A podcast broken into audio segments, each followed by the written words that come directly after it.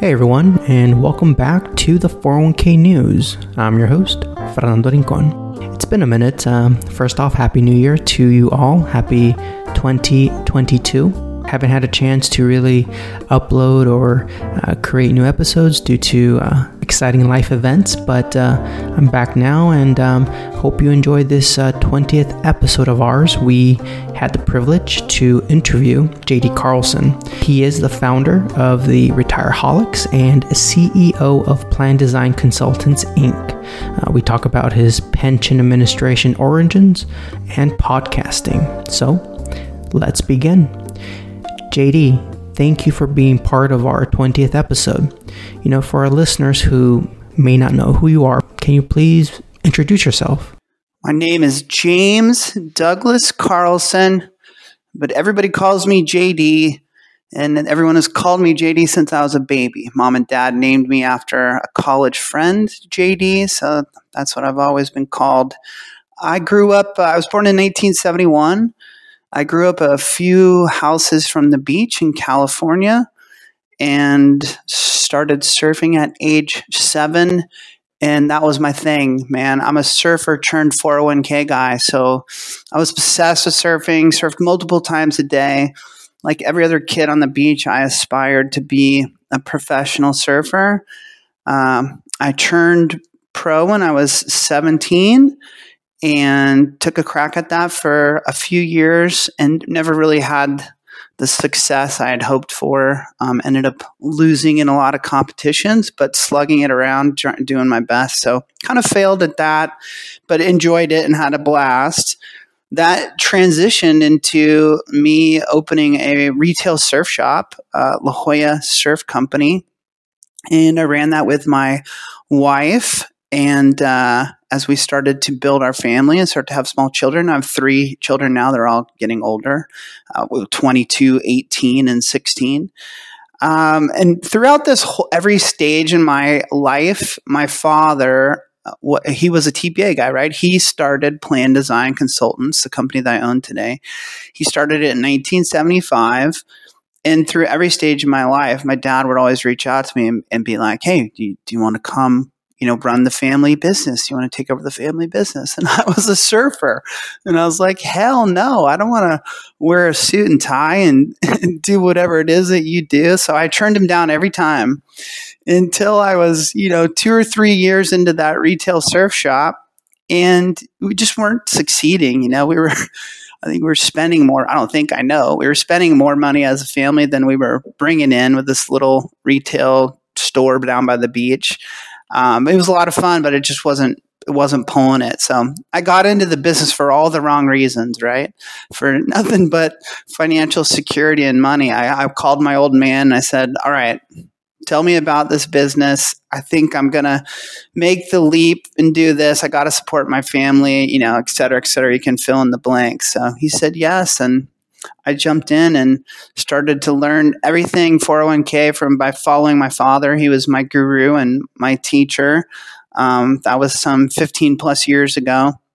I've since bought the business from him. Um, so I'm the owner of the company. I've got about 26 employees, maybe 27 at this point. And uh, I love it. You know, I did, like I said, I did it for all the wrong reasons, but uh, I fell in love with don't know if I would specifically say I fell in love with 401k, although I kind of did, but I but I really fell in love with being an entrepreneur. Right? I fell in love with the idea of getting up every Monday morning and how we're going to make the business better, how we're going to achieve more in sales, you know, how we're going to run a better shop operationally, how we're going to market and brand ourselves to to the outside world. So, you know, I really fell in love with all that. It's still what fires me up and inspires me every day now is just to, to run a great company and try and improve it. And at the same time, I sounds cliche, but it's really true for me. I, I love the people that I work with, right? Uh, we'll talk a bit about Retireaholics in a, in a bit, but yeah, the, everyone that I work with is a friend and a family member to me. And it's just a lot of fun. The journey of running a TPA 401k shop, um, yeah, turned out to be a good decision. So I'm glad I put the surf shop behind. Your story is shared amongst so many Americans who grow up with a dream profession. And at the time that you were, you know, seven years old, your dream was to become a professional surfer, which you did achieve at age 17. You know, now regardless of, you know, how you performed in, you know, past surf competitions, the reality is you got to live your dream. And it's important to mention that because not many people have that opportunity. Um, for example, you know, my dream profession, you know, growing up was to become an animator for the Walt Disney Company. Uh, and just like many kids, you know, I grew up watching cartoons and was fascinated with animation, but you know, my old man didn't see it as a respectable profession and was somewhat dismissive of my dreams. So, you know, I chose a different career, which was, again, you know, kind of like you in, in the pension TPA industry type of profession is, is where I ended up, um, you know, staying and, and, and, developing my, my skills in. Um, but in your case, you know, you were a surfer uh, and you co owned a surf shop with your wife. And that's just a beautiful story because you were able to share your dream with someone else. Um, but you know, as things happen, you know, your family grew, it evolved, and so did your financial needs, which you know was a valid reason for changing your profession. Um, but you know, in regards to being an entrepreneur, and I like to you know coin phrase entrepreneur as you know podcasting, um, even if it may be a side hustle. You know there there is a high um, that we get from either achieving our goals, whether it be you know sales or operations, you know, improving your operations or just the evolution of your brand. Um, you know, I'm still new to podcasting, but I love connecting with pension professionals and building my network. Um, you know, and I've been fortunate enough to really leverage my podcast to, you know, not only double my my salary, but able to move to New York City and you know work for the you know, the world's most famous arena. You've also had great you know dividends um, in your in your career as well. So you know, my first question or my first follow up question really is, how did you come up with the Retireaholics? In terms of coming up with Retireaholics, I mean, if you really think back, we started this Retireaholics six years ago, but we're like any other TPA or financial services firm marketing to advisors through like live events, right? Like giving PowerPoint presentations at a local steakhouse or a hotel. Um, we were that would evolve and or be supplemented by webinars. You know, so hey, tune in on Tuesday at ten thirty and we'll take you through a, another PowerPoint and try to show you different designs and stuff like that. So that was marketing for us, right? And a couple of us within the company were like, you know, we got to get on this video thing because wouldn't it be cool if someone didn't have to show up at Tuesday at 10:30, you know, they could just watch it and listen to it on demand. So that was the basic logic was okay, how do we do video so people can just watch it when they want to? And then as we started to piece together what the show might look like, um, it was I've told this story before, but it was funny because originally it was going to be a typical like YouTube show. Like it was going to be my sales director Chad Johansson and myself and suit and ties sitting in the conference room, hopefully having like heated debates and cool conversations about a 401k subject matter, but but pretty standard, right? And somehow we just took a heavy left turn where we, we were sitting around talking about it and like, hey, let's let's make this different. Let's make this fun. Uh, we started to brainstorm. Somehow beer came up, and then we just slid down this path of like, let's really loosen it up, right? Let's make it casual. Let's make it fun. Let's have the beer be involved, and maybe we'll play some games, try to get some laughs, but but you know, the whole time trying to deliver valuable 401k content to you know our intended audiences, advisors uh, it's it still is, but it's kind of grown to educating other TPAs as well as just industry peeps in general, but with a major focus on advisors. Uh, so th- that was the original concept and purpose, right? It's nothing, nothing any more grand than just kind of replacing the live events and the webinars and not that we don't do live events we still do but putting all of our energy towards something that's that's video and could be on demand and then as a show, it just kind of snowballed, right? Itself. So that and that was a lot of fun for me. And this kind of ties to this surfer that we talked about before. If, if you think about my surfer surfing industry, it's very edgy and counterculture and kind of punk rock. And that's how a lot of the brands kind of build their their marketing. And that's innately in me, right? That kind of flows through my blood. I mean, I still surf every day and I and I run my company in kind of a very counterculture kind of way, very different than maybe a lot of my peers. And so it's a lot of fun for me to to make sure that the branding that we're putting out there and the marketing kind of matches who we are really and uh, it just makes it so much fun so that, that's the creative pro- process behind it is you know how can we shake things up kind of uh, sh- show who we are and just have a lot of fun doing it at the same time. You know it, it's awesome how your tpa firm organically created a fun and casual platform to educate others about 401k plans. And i think there's I, I just think that's how a lot of successful companies and brands are built just organically. Um, you know, by first one identifying a need in a specific market and then solving it. Um, you know, your firm brings value to financial advisors by discussing ERISA compliance topics, you know, the CARES Act, you know, things like that that have you know, popped up ever since you know COVID nineteen you know became an epidemic. Um, and and I think that's just something that's very valuable since a lot of these topics tend to be kind of you know dry dry topics you know but all in the while you know you stay true to who you are during these you know these t- discussions you have online. Um, and it sounds like you're just a very free spirited and easygoing person which again helps build your brand you know as this fun educated um, TPA firm that you know can talk the talk, walk the walk, you know, discuss you know black and white um, legislation, but also have a good time um, while doing so, which again helps build your brand and, and your company's um, success. What challenges you know did you face when creating the Retireaholics? We've faced all kinds of challenges, and you know we still do today face challenges. Um, yeah, I mean, think about my old man. He, start, he was a suit and tie guy. Started the company in, in '75, and um, I'm taking over the company at that point, and and letting him know, like, hey, check out our our YouTube show we're doing. You know, we're drinking beer and doing all kinds of hijinks and having fun. And um, to be honest with you, my dad's a smart guy. Like, even though that didn't maybe mesh with his way of doing things, he understood it and he knows why we were doing it. And we've actually had him on as a guest, um, kind of calls in on earlier shows. And uh, we even tried to make him pretend like he didn't like what we were doing and give us shit about it. But uh, no, he's a huge fan of what we're doing. And when we first started to do like live events on stage, he was the first guy to fly out to watch us do it, even though he had been retired for several years.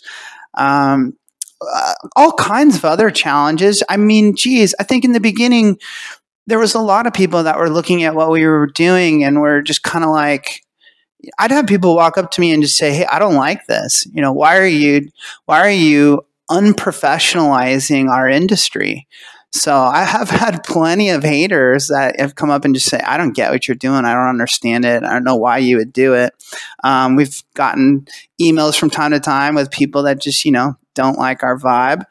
But then there's, you know, for every one person that doesn't like it, there's 50 that ride in just saying, yeah, right on, man, keep this up. I love it. And getting tons of value from the show. And I love how you guys are changing our industry. And so that's the fuel to your fire, right? That, that just keeps, keeps you going. Um, and then what's been neat about it is we never had en- envisioned being at conferences, right? That was never part of the plan. It was just always going to be like a YouTube show that you'd go watch. And so when we got the first call from a conference that wanted, wanted us to come and do our show live, we said yes and then got together and like, how are we going to do this? Like, we never even thought about this. Uh, and to be totally honest with you, like, that's been the most fun part of Retireaholics that, and we had never designed it, right? It was never part of the plan, which is to prep for and create a live on stage show for these national conferences. So post COVID, that's something that I'm really excited to get back to, and I know the boys are too, and just create a bigger and better live show for for national audiences. Um, challenges in terms of recording and, and equipment and quality of audio and quality of video and we, even recently we've kind of moved into this like live streaming concept which comes with its own you know uh, bag of problems uh, yeah, sure. We if you watch episode one, I mean, we sucked. Our audio sucked, and um, hats off to Brandon Carlson, our producer, aka my my younger brother, who is is really the the brains behind all of our production, a lot of our show concepts, a lot of the graphic design and art and branding, and for sure is 100% in charge of the quality, right? Uh, and the equipment has just evolved with us from year one to year two to year three. I mean, we've spent a shit ton of money on on upgrading all of our equipment from cameras to uh, mics to uh, mixing boards, and I mean, it's it's pretty amazing the stuff that Brandon has built. But um, did we face challenges? Heck yeah, we did. But I've talked about this before. Our concept was kind of like, ah, screw it, let's get her done, right? Let's let's just jump in, and we're not going to sit around and twiddle our thumbs and, and worry about whether we should have a better mic or a better camera. We're just going to start doing it and then evolve, and and that's served us well. I also think it helps because our show it, it, has a bit of a sophomoric kind of vibe to it. So even the quality isn't great in the beginning. It, it was fine, but we are quality obsessed these days. So um, if you watch what we do, I mean, there's a lot of time and energy and money that goes into making sure that it's um, fun and easy to watch and listen to and, and has a, a certain standard that, uh, and that's all Brandon. It's all Brandon. I can take zero credit for that. I respect your resiliency, you know, of being able to produce content and market that content to the TPA industry, um, you know, especially in the beginning when you first started out, because a lot of people didn't understand your product, you know, what you were providing through uh, YouTube videos, for example, or, you know, Vimeo or things like that, because it was it was new you know it didn't exist in our industry. And it's that resiliency that really helped your brand and your company you know expand to different horizons that you might have not not achieved had you not you know taken a chance upon yourself. Um, and you know several years ago when when I saw your you know your first couple of YouTube videos you know it motivated me to build my own brand you know by producing podcast episodes where I interview all types of pension professionals whether it be TPA administrators financial advisors pension recruiters, you know, basically anyone who wants to share their experience with the world. And obviously, every brand is different, but my focus is to produce quality, thought provoking episodes that inform and, you know, hopefully inspire others, just like you guys. You know, I had a, you know, just like you, I had a I'll figure it out as I go mentality, you know, when I created my first several episodes, and I still do kind of, you know, just kind of wing it. But you know with time i've improved a bit. And you know i'm i'm nowhere near being perfect but i'm constantly improving just like you guys let's dive a little bit deeper into the retireaholics brand can you you know just explain more in depth you know the evolution of the retireaholics brand in terms of the evolution of the show um you, you know i I think I think I manifest things a little bit. You know, I definitely kind of play a chess game of business and and make connections. And I think about, you know, once we started getting invited to conferences, I thought to myself, like, okay, how do we, how do we up this a few levels? You know, what are the bigger conferences that, that maybe we could go perform at? And so, yeah, I, I hit those people up. I look who's on the board of directors of different conferences, and I definitely network through the industry. And I'm not afraid to, ask someone to ask someone or recommend us. And so I'm always kind of got my eye on that ball. Um, but at the same time, I, there's a there's a methodology of hey, let's just put our head down and work hard, right? Let's just continue to create new episodes, create new content, get that content out there brand and market ourselves, just work hard, hard, hard, provide value, and then and then hope that the phone rings and someone's interested in what we're doing and and wants us to be a part of their their conference. So so yeah, that's been a bit of the evolution, a, a bit of planning and chess moves, but also a lot of just hard work and and hoping that good things happen have we had disagreements as a team in terms of our evolution and branding? For sure. Um, one of the guys on the show, Chad Johansson, I mentioned him before. He's my sales director. Um, he is an absolute 401k pro, right? So, suit and tie guy who has a stellar reputation for helping advisors prospect market, close, win, and retain you know retirement plan clients and in the very beginning of the show, I think Chad was the one that that would voice his disagreement at times, right? So I was like, let's put the pedal to the metal, right? Like we're gonna we're gonna bring in 24 ounce cans of each domestic beer and we're gonna chug them, you know, and and then we're gonna put your hand in a mouse trap and people are gonna laugh and all the while we're talking about target date fund, glide path, or you know whatever the valuable subject matter is. And Chad was the one that was always kind of tapping the brakes, like you know, voicing his opinion of, do we really want to do this? You know, is it is it is it good for us long term? You know, um, so yeah, we, would have those disagreements at times. Um, I think, to be honest, if, if you really experience retireaholics, it's not as over the top or crazy as it appears to be from outside the window, right? Um, it really is a boring 401k show where, you know, these days we're talking for 60 plus minutes about 401k current events and topics, you know, designs and investments and advisor best practices. I mean, it's not all beer chugging and, uh, and and fun. There's a lot of serious conversation. We just try to keep it loose. Um, so it's not as sophomoric and crazy as it appears from the outside. And the people that that tune in every week, they know that it's it's real industry conversations. And with, by the way, freaking thought leaders, right? I mean, Fred, the guests that we've had on the show, the Fred Reishes and the Dick Darians and the Bill Chetneys and the Nevin Adams and the, I mean, the list goes on and on of just Sal Tripodi's like industry icons, living legends that have joined us on the show. So it is serious 401k. We're just trying to make sure we put a smile on your face while we do it. There's a lot of people who are skeptics about self manifestation. Um, I hear people talk negatively about movies like The Secret and how it's misleading. Um, you know, critics disbelieve in self manifestation, putting things out in the universe. They just think it's a lot of bullshit, basically. But, you know, in reality, it's their inability to see that a lot of things are possible you know your TPA firm, you know, being a great example of manifesting uh, your dreams by you know networking, producing videos, and just going after it. And that's the secret of self manifestation, which is to work hard and be consistent so that you can achieve you know, whatever goal it is that you desire.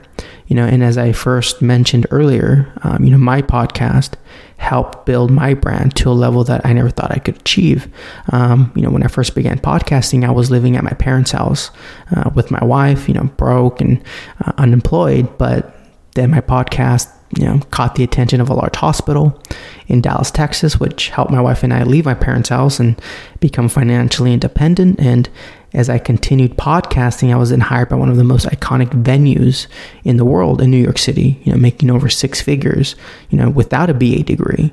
Um, and mind you, we're only talking about maybe a year and a half you know, time span which all this happened. So self manifestation is definitely real, just like how you self manifested, you know, building this brand for your TPA firm to build your own sales and, you know, to build this network of consistent referrals coming from financial advisors, which is which is amazing, man. It really is. So, um, you know, with that said, how how do you see the Retireaholics brand um, increasing your TPA firm's future revenues? Does Retireaholics and the branding that goes along with Retireaholics increase our firm's revenue as a TPA? Heck yeah, it does. I mean, are you kidding me? It's um, I, we're nationally known now, you know, by advisors all over the country and, and industry professionals. So it for sure makes our phone ring more, has our email buzzing more, has people reaching out to us wanting to know if they can work with us and, and how they can work with us and wanting to know more about our third party administration company. So that's that's a guarantee that that's what's I mean that's we do it to have fun, but of course we're we're trying to move the needle in terms of marketing. I can't really tell you how much we spent on branding before. I d- I don't really keep track of that. I mean, I'm fortunate enough to be in a to own a 45 year old firm, right? That's profitable and does very well. Like, I don't necessarily have to keep a close eye on the bottom line obviously I have metrics and things as a company as a whole to, to monitor our profitability. I can't say I really keep my finger on exactly what we spend in terms of branding and marketing.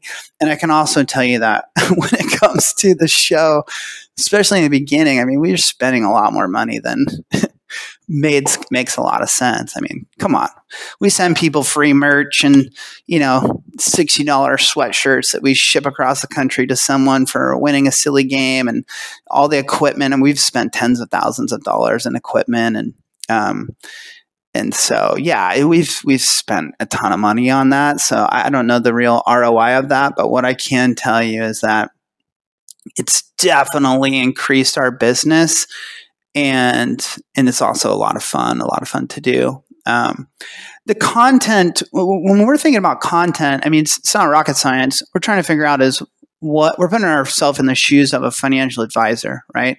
Whether you're a 401k pro or you dabble in 401k and, and focus more on wealth management or financial planning, um, we're trying to come at those people with topics that sounds cliche, but you know would help make them be better at what they do, right?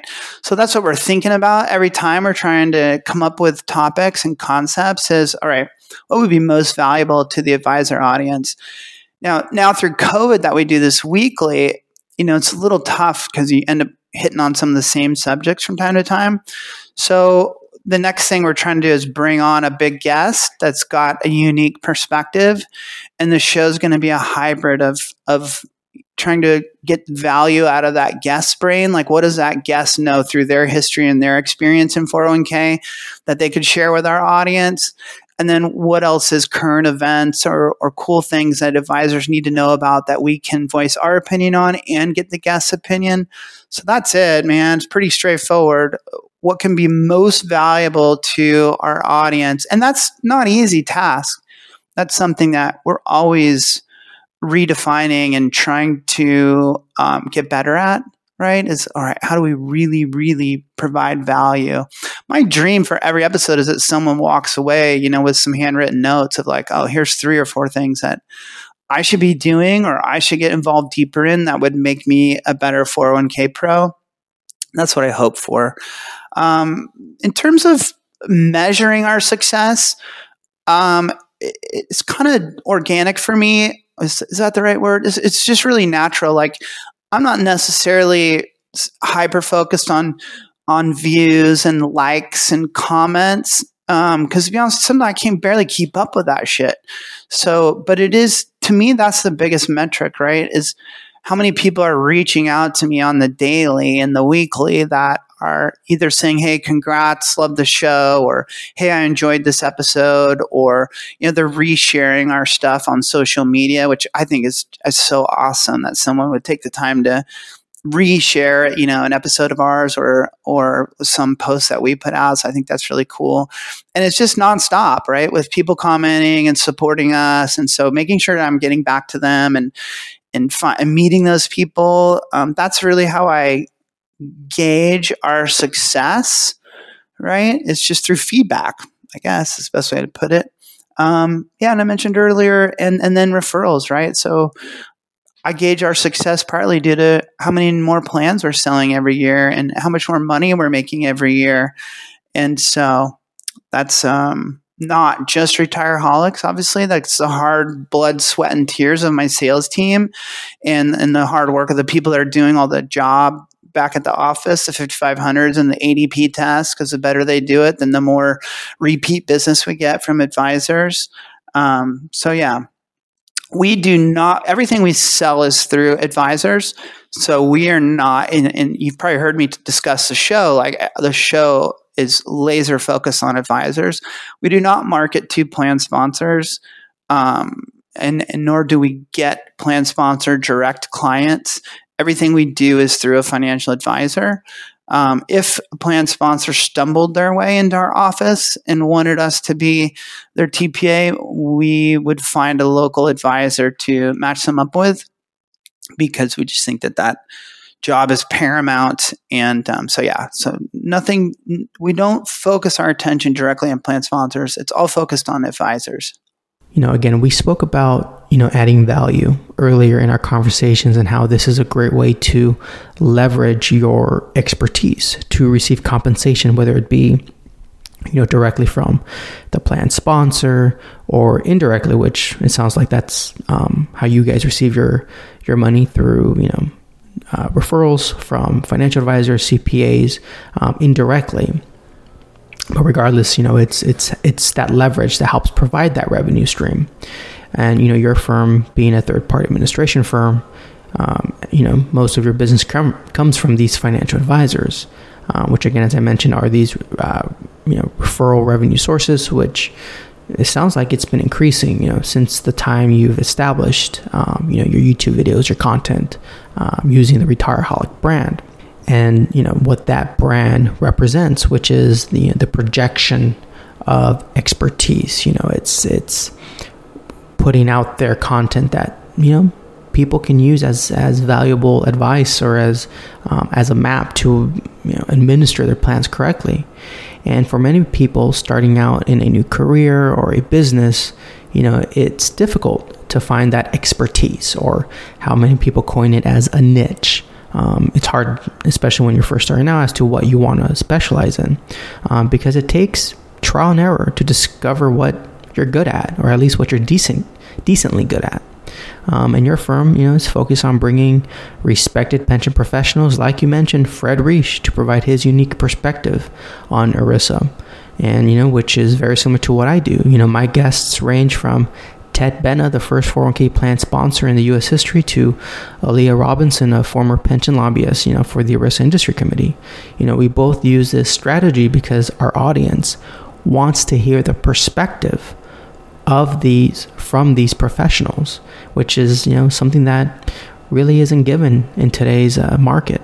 That being said, you know, you are the founding father of 401k podcasting. You know, you and your friends um, are definitely the uh, the pioneers uh, per se um, within our niche.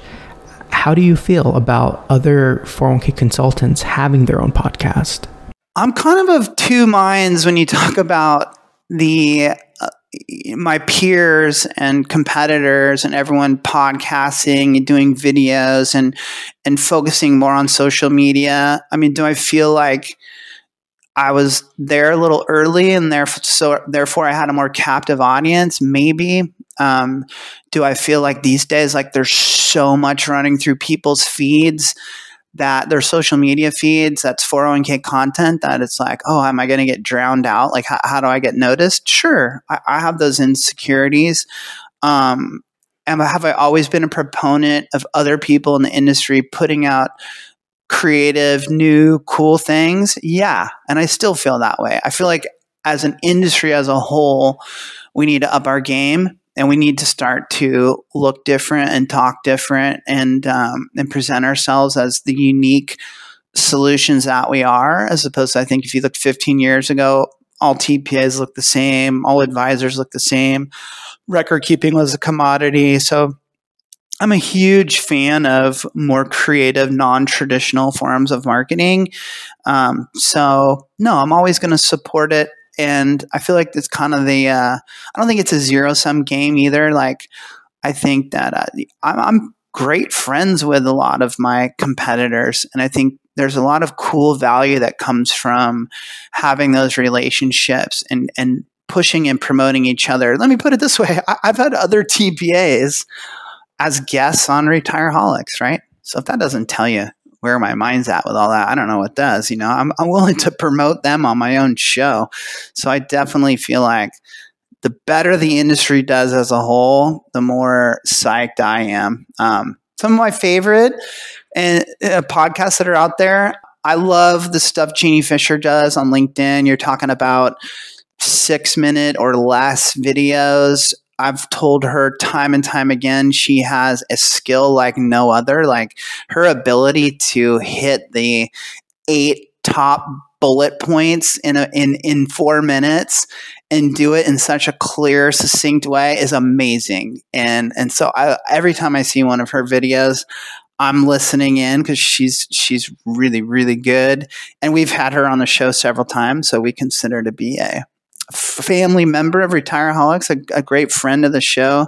Jeannie Fisher is an absolute beast when it comes to 401k. So if you're not following her on LinkedIn, you should. Uh, lately, I've been into Josh Itzoe's podcast, the the Fiduciary You podcast. He's probably got about 12, 14 episodes out there um, that I think are are really, really good. He's got Big Gas, Fred Reish, um, uh, Fielding Miller, all kinds of, of big shots he's had on the show. And he does a great job of voicing his own opinions as well as uh, really asking tough questions of his guests, questions that I want to know when I'm sitting at home with my earbuds in. And so, Josh Itzoe, the Fiduciary You, you podcast is great. Um, in terms of my least favorite podcasts out there, or or you know content like that, there's a lot of it, man. I mean, there's so much horrible shit that people put out that, uh, and not necessarily just podcasts, but just you know videos and clips for LinkedIn. I'm I'm not a fan of the phone, the camera phone in my car, you know, giving me a quick update. I, am not a I'm not a fan of someone sitting down in front of a camera and kind of reading off a script. Uh, I'm not a fan of large Fortune 500 companies trying to create content on something new that they've put out that's just so drab and boring and and self promotion. Um, there's lots of crap on the internet that I think people need to take a second look at. So, my advice to uh, 401k people trying to work on their marketing and branding and getting content out there is, is you probably read this type of advice. So, I apologize, but it's really true. The number one rule is you, you have to be providing something valuable to your consumer right? So you, that's your first box you need to check, and that's got to be kind of your your driving mission statement, right? Is am I giving something free to these people that's valuable to them? Because otherwise, you're just wasting their time, right? They got enough crap to look at on their phones and their computers and their email inboxes that you need to give them something that they will walk away from that's actually valuable. And so that's the first thing you have to ask yourself. If you're putting out content that's for you, yourself, selfishly, or to promote something that's really not of that much interest to them, or you're not thinking specifically about, well, is someone that tunes into this actually going to walk away with something sorry for the word again, valuable, then then you need to start over. You need to scratch it and start over. Um, my next big advice, which is probably easier said than done is like I told you I was upset with like the scripted stuff. I'm also upset with like the copycat stuff. You know, just it's like everyone trying to do the same thing.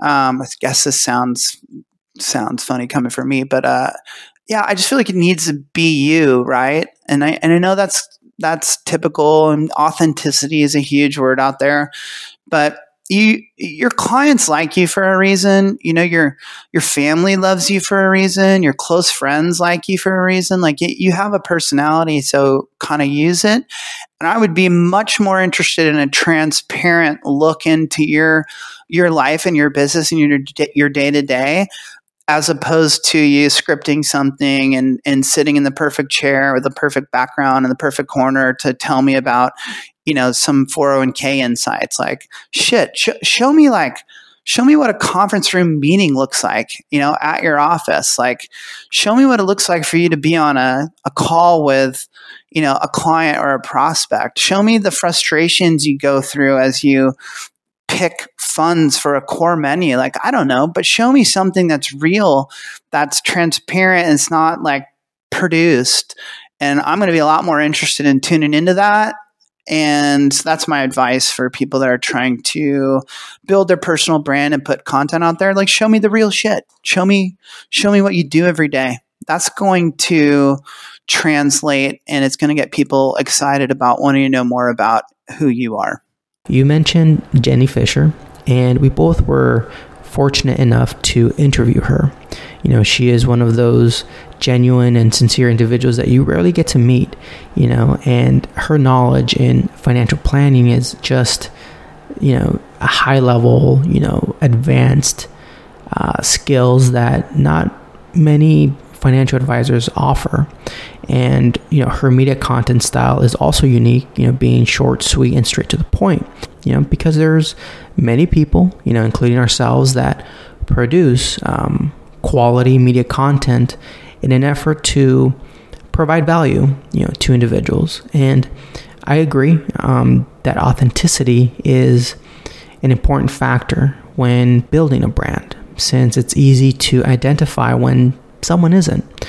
Now, of course, you know, everyone has a different style, which is different, but, you know, this, you know, for example, like our conversation, it's scripted in a sense that, you know, we gathered our thoughts, you know, there was an outline that I had prepared, um, you know, you provided me your answers, and now I'm, you know, here typing up my answers and recording them.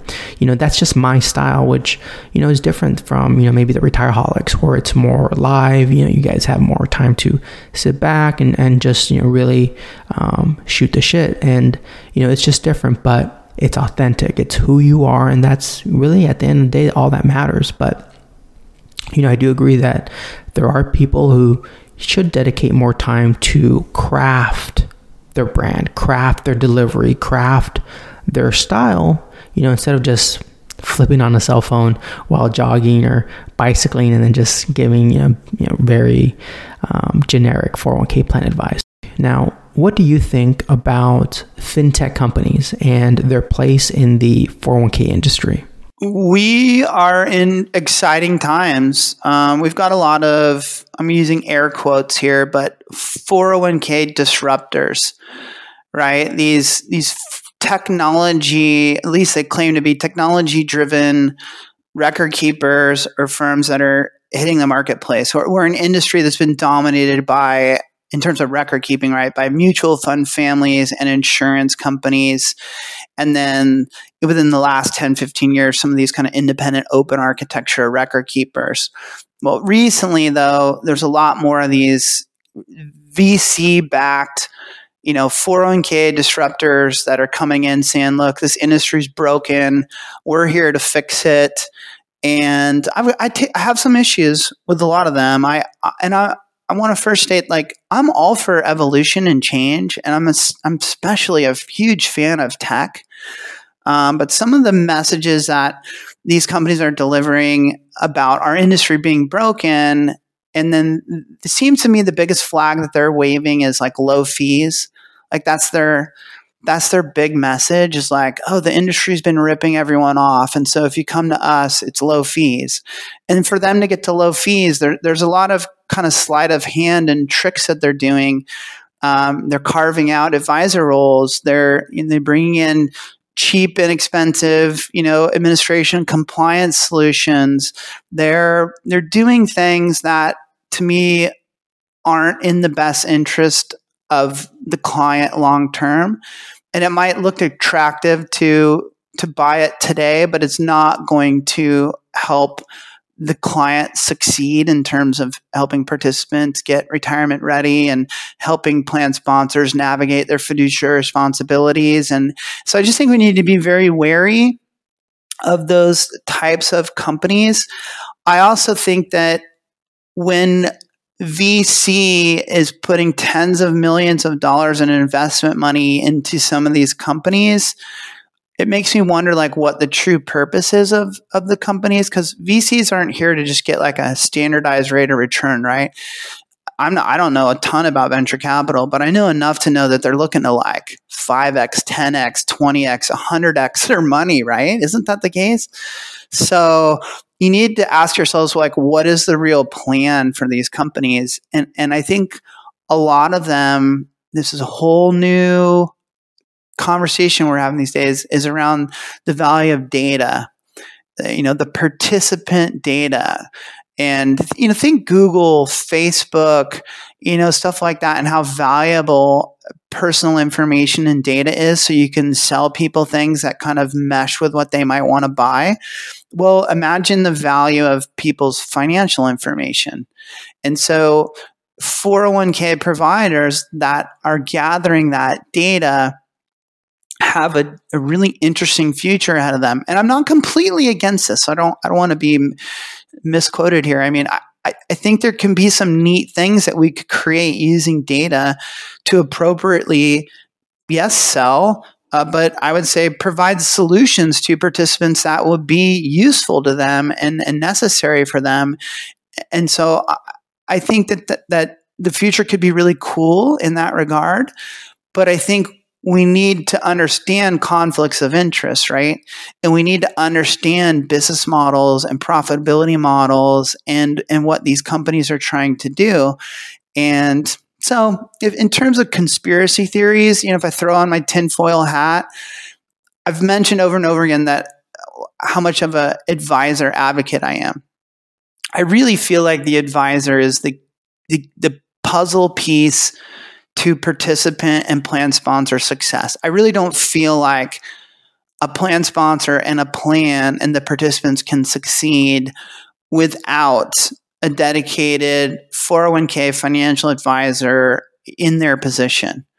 Um, and I believe that the best way we move forward is letting those advisors use technology to be more efficient and to help the little account balances and there's like there's lots of things we can do around with this convergence of health wealth and retirement. I just don't want the large fortune 500 companies or the 401k disruptors that i previously mentioned. I don't want them in charge of that. I want the advisor in charge of it in some way I feel like would be in better hands if the advisor is the one quarterbacking that. And I'm not a fan of conflict of interest. And and so what I don't want to see is record keepers out there selling free or super cheap record keeping and admin when it's just their Trojan horse to get in to sell other things to the participants. Um, I'd rather see it in a transparent world where the advisor's working hand in hand with the plan sponsor. And yeah, maybe, maybe saying, hey, look, we're going to use this technology, we're going to use this data to sell, you know, or help. Sell is such the wrong word, right? But to to to help put the right products in front of the participants that could use them. You know, think emergency savings, college savings, shit, I don't know, a, you know, a lower mortgage rate. I mean, things that could help them. And so if that retirement plan advisor and his or her firm could act more like a financial planner to all those participants and and move the needle as it relates to financial wellness and retirement readiness and all that kind of jazz I think that could be a pretty cool future for 401k. But let's not let the let's not let these this VC backed technology record keepers um, attempt to do that. JD, your perspective on fintech companies is spot on in that, you know, these companies are trying to become the future, you know, the future record keepers, future advisors, you know, etc. But by trying to be all these things, you know, at once, you know, it does come with a cost. Like you mentioned, a conflict of interest, or at least a potential conflict of interest, um, including poor administration services, since a lot of these are startups and you know they lack the tenure, they lack the um, the the actual consulting um, experience and rely more heavily on you know, cookie cutter plans and programmers to streamline these you know, administrative services.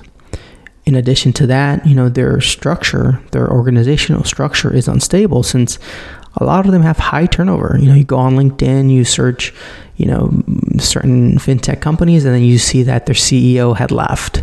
You know, now they're they're with another fintech company that's not even in the TPA space. They're you know venture capital or whatever, or you look at their senior managers and, and they're gone within nine months. So there's definitely high turnover in these, you know, fintech companies, which ultimately hurts client relationships.